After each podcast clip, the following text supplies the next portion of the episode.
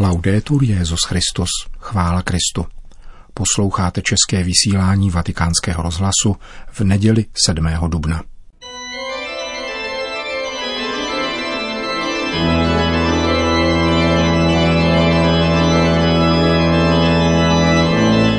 Církev a svět, náš nedělní komentář.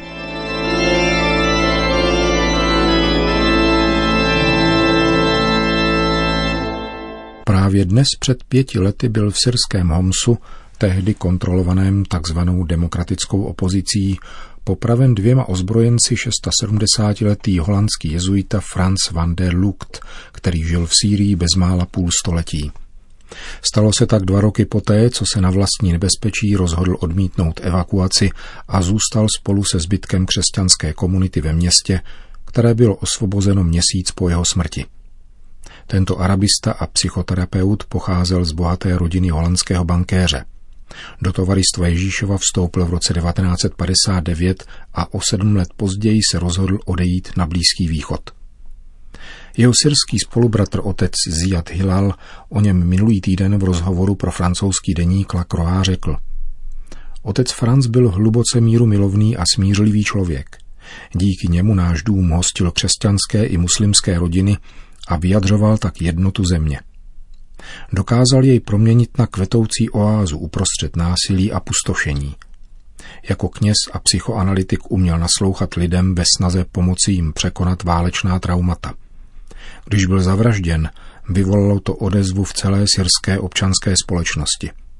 Velmi zřídka se stává, že se muslimové, katolíci i pravoslavní společně u někoho scházejí.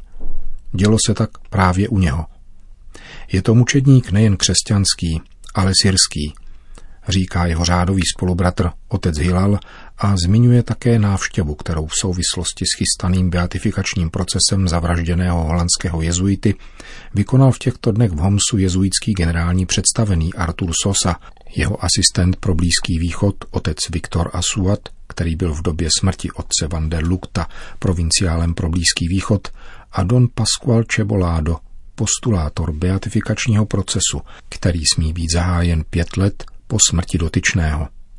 Postavu otce Van der Lukta připomněl dva dny po jeho zavraždění na generální audienci Petrův nástupce. Holandský jezuita se téměř 50 let svojí služby v muslimské zemi věnoval kromě pastorace také lidem fyzicky a mentálně postiženým a jejich rodinám. V začátcích války proti Sýrii se nejednou pokusil podat svůj pohled na vývoj situace v zemi, kterou tak dobře znal, ale jeho hlas do mainstreamu pronikal stěží. Začátkem roku 2012 adresoval list jednomu holandskému listu, kde čteme. Většina Syřanů nepodporuje opozici. Některé průzkumy ukazují, že lidé považují tyto vzbouřence za žoldáky Kataru. To, co zde probíhá, nelze označit za lidové povstání. V této chvíli jde o bitvu mezi armádou a různými sunnickými ozbrojenými skupinami, které chtějí za každou cenu svrhnout alavický režim a chopit se moci. Již od začátku nebylo toto protestní hnutí míru milovné.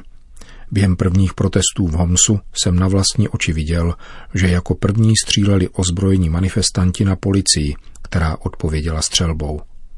Velmi často bylo násilí bezpečnostních složek odpovědí na brutální násilí ozbrojených zbouřenců. V některých částech země vláda popuzuje alavity i sunity proti sobě navzájem. V Homsu tomu bylo právě naopak. To armáda zajišťovala, aby tyto skupiny nerozpoutaly krvavý konflikt. Jakmile však armáda odešla, nastala v našem městě občanská válka. Bashar al-Assad nikdy nežádal křesťanské představitele o podporu. Většina ho však podporuje, protože je přesvědčena, že jiné řešení by bylo velmi nebezpečné. Napsal 13. ledna 2012 otec Franz van der Lux Homsu, okupovaného ozbrojenou opozicí. Holandský jezuita během posledních dvou let svého života v Homsu poskytnul několik rozhovorů a natočil několik videoposelství, ve kterých popisoval dramatickou situaci ve městě, kde po sobě střílel neznámo kdo a neznámo proč v obklíčení syrskou armádou. Na mírová jednání pořádaná o Sýrii v Ženevě či Montreux měl rovněž vyhraněný názor. Mluví o nás, ale nežijí s námi. Měli by mluvit o tom, co myslíme my, a nikoli o tom, co je dobré pro ně, podává jeho slova katolická agentura Asia News. Vladimír Ilíč Lenin měl údajně nazvat užitečnými idioty představitele buržázie, kteří mu dodávají provaz, na kterém je potom pověsí. Dnes je známo, že pravdou je spíše opak, že totiž on sám byl svojí revolucí velice užitečný pro ty, kdo mu ji zafinancovali. Holandský jezuita chtěl sloužit a sloužil zmateným duším uprostřed pozemského pekla. Snažil se je přimět ke smíru. A to není možné pouze verbálně. Nevidím křesťany nebo muslimy, ale vždycky jen lidi, říká v jednom ze svých mírových apelů. Otec Van der Lucht dokonale stělesnil a uskutečnil bratrství, ke kterému Bůh povolává lidi stvořením. A anticipoval tak přesně to, co verbálně vyjádřila o pět let později deklarace římského biskupa a sunického imáma o lidském bratrství.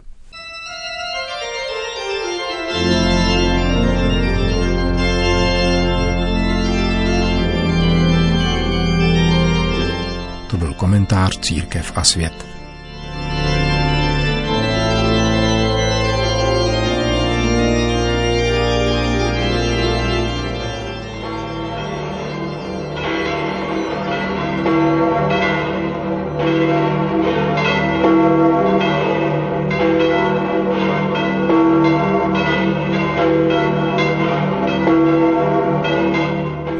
Svatopetrském náměstí se dnes předpolednem sešlo asi 10 tisíc lidí, aby si vyslechli pravidelnou papežovu promluvu před mariánskou modlitbou Anděl Páně.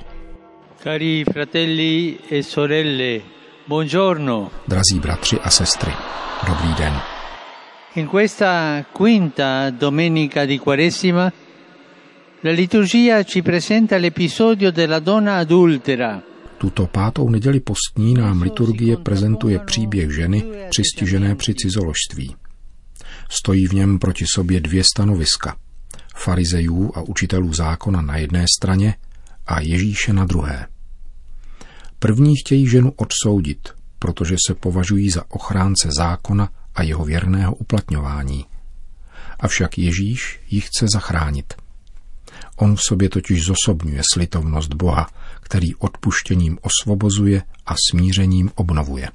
Vediamo dunque l'avvenimento, come è stata la cosa. Mentre Gesù sta insegnando nel Tempio, Podívejme se tedy na tuto událost, jak se věci zběhly. Zatímco Ježíš učí v chrámu, farizejové a učitelé zákona mu přivedou ženu přistiženou při cizoložství. Postaví ji doprostřed a ptají se Ježíše, zda má být ukamenována, jak to stanovuje Mojžíšův zákon.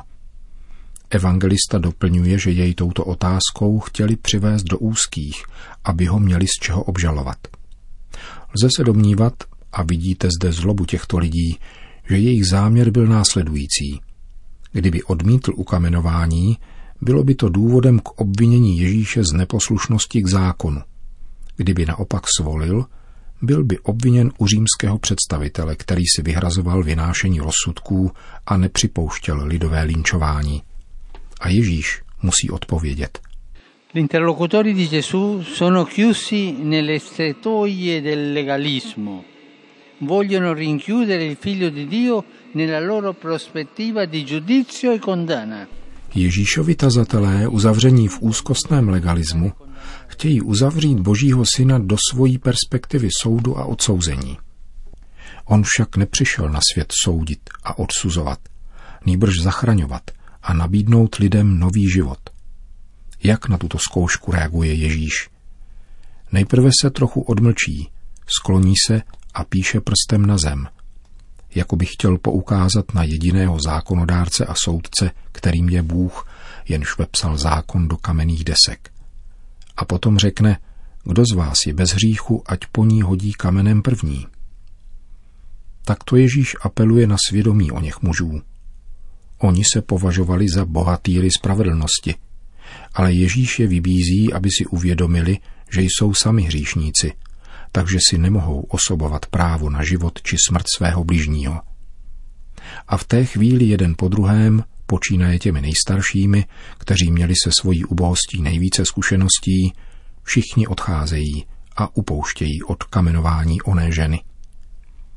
Tato scéna vybízí také každého z nás, abychom si uvědomili, že jsme hříšníci a pustili ze svých rukou kameny očerňování, odsudků a klevet, jež bychom chtěli házet po ostatních. Když druhé pomlouváme, házíme kameny a jsme stejní jako oni. E alla fine rimangono solo Gesù e la donna, là in mezzo. Sant'Agostino disse, rimangono la misera e la misericordia. Nakonec zůstávají pouze Ježíš se ženou. Ubohost a milosedenství, jak říká svatý Augustín. Ježíš je jediný bez viny. Jediný, kdo by po ní mohl hodit kamenem, ale nečiní tak, protože Bůh chce, aby se hříšník obrátil a žil, ne aby zahynul ve svém hříchu. A Ježíš propustí ženu těmito krásnými slovy. Jdi a od nynějška už nehřeš. Ježíš jí tak otevírá novou cestu, vytvořenou milosedenstvím a vyžadující snahu více nehřešit. Tato výzva platí každému z nás. Ježíš nám odpuštěním vždycky otevírá novou cestu, abychom šli dál. V postní době jsme povoláni uznat, že jsme hříšníci a žádat Boha o odpuštění. A odpuštění nás usmiřuje, obdarovává pokojem a umožňuje znovu začít obnovené dějiny. Každé pravé obrácení míří k nové budoucnosti, novému životu, krásnému životu, svobodnému od hříchu a velkodušnému životu. Nemějme strach žádat Ježíše o odpuštění, protože nám otevírá bránu k novému životu. La Vergine Maria ci aiuti a testimoniare a tutti l'amore misericordioso di Dio. Pana Maria, ať nám pomáhá dosvědčovat všem slitovnou lásku Boha, který nám v Ježíši odpouští, obnovuje naši existenci a vždycky nabízí nové možnosti. offrendosi sempre nuove possibilità. Tolik papež František ve své pravidelné nedělní promluvě. Po společné mariánské modlitbě Anděl Páně Petrův nástupce všem požehnal. Sit nomen Domini benedictum, ex hoc nunc et in seculum, aiutorium nostrum in nomine Domini. qui fecit celum et terram, Benedicat vos omnipotens Deus, Pater, et Filius, et Spiritus Sanctus. Amen.